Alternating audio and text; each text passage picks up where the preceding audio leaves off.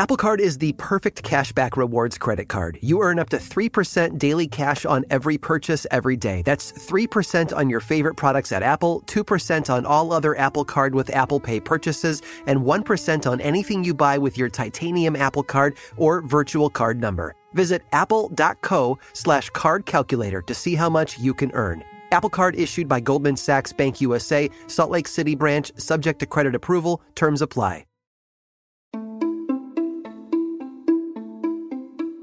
Welcome to Aaron Mahnke's Cabinet of Curiosities, a production of iHeartRadio and Grim and Mild.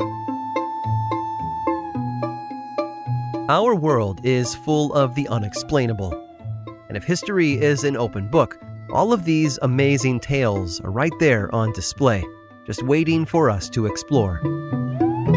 Welcome to the Cabinet of Curiosities.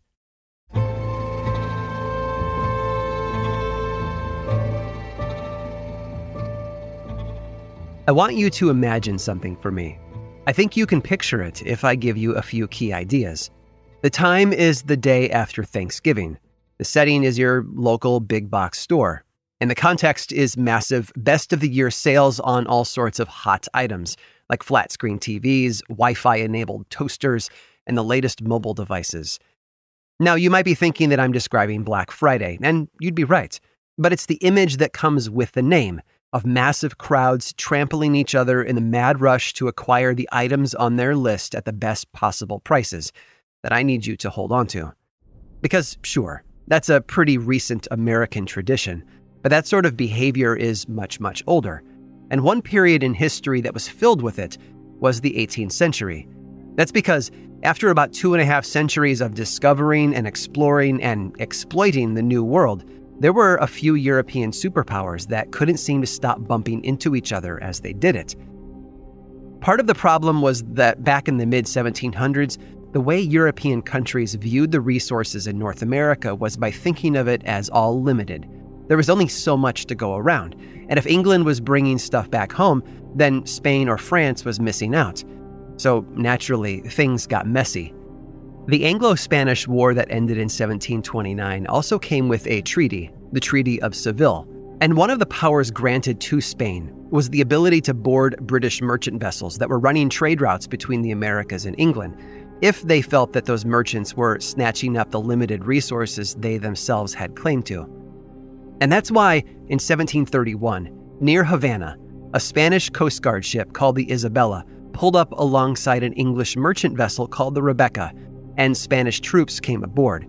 The captain of the Rebecca, a guy named Robert Jenkins, apparently wasn't entirely on the up and up, if you catch my drift. The Spanish found illegal cargo, conflict ensued, and in the process, good old Captain Robert Jenkins lost his ear. Well, not entirely. It was cut off, for sure, but he didn't lose it. In fact, he picked it up and saved it. And from that moment on, it became sort of a trophy that he showed to people when he wanted to express his hatred of the Spanish. Well, as was wont to happen, tensions between England and Spain continued to grow. Now, the story is apocryphal, so take it with a grain of salt, and it's not entirely clear how much is legend and how much is fact. But it's said that during the debates in the English Parliament, Captain Jenkins actually showed up and, wanting to demonstrate just how monstrous and evil the Spanish were, showed everyone his old shriveled ear, floating inside a pickling jar. And that, they say, was the straw that broke the camel's back. England went to war with Spain in 1739. It was a conflict that lasted until 1748. And over that nearly decade long fight, the costs were steep. England lost the most, at over 400 ships and 30,000 soldiers and sailors. But Spain felt the pain as well, losing nearly 200 ships and 4,500 men. Decades later, that brief bit of fighting, one on a long list of similar wars over the centuries, earned a name from historians, and it's still used today. A name that comes from one of the most bizarre pieces of information from the whole ordeal, regardless of whether it really happened or not.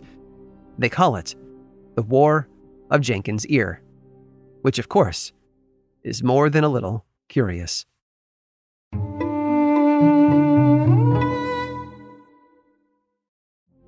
Witness the dawning of a new era in automotive luxury with a reveal unlike any other as Infiniti presents a new chapter in luxury, the premiere of the all new 2025 Infiniti QX80.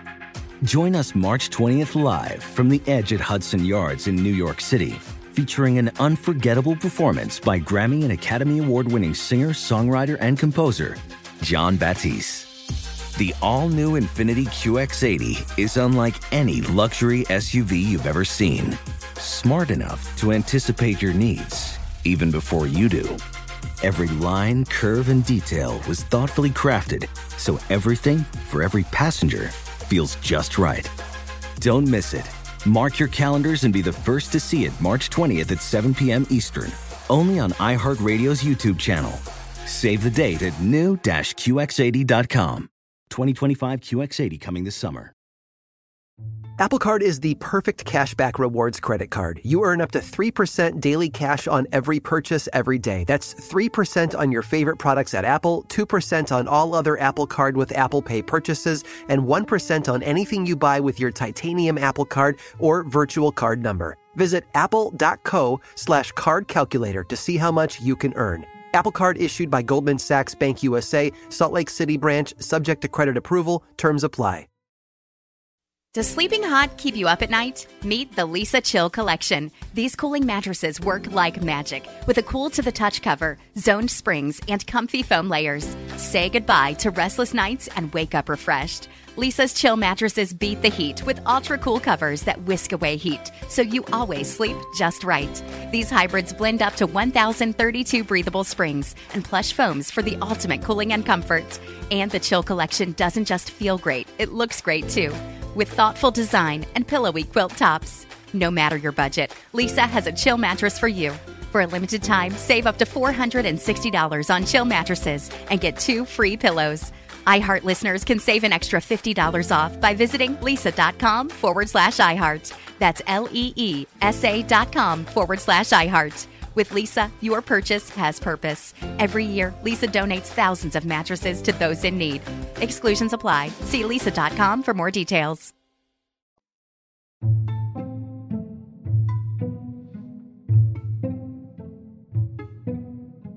We started today's tour with an introduction to Robert Jenkins, his severed ear, and the war that some say came about as a result of his anger toward the Spanish.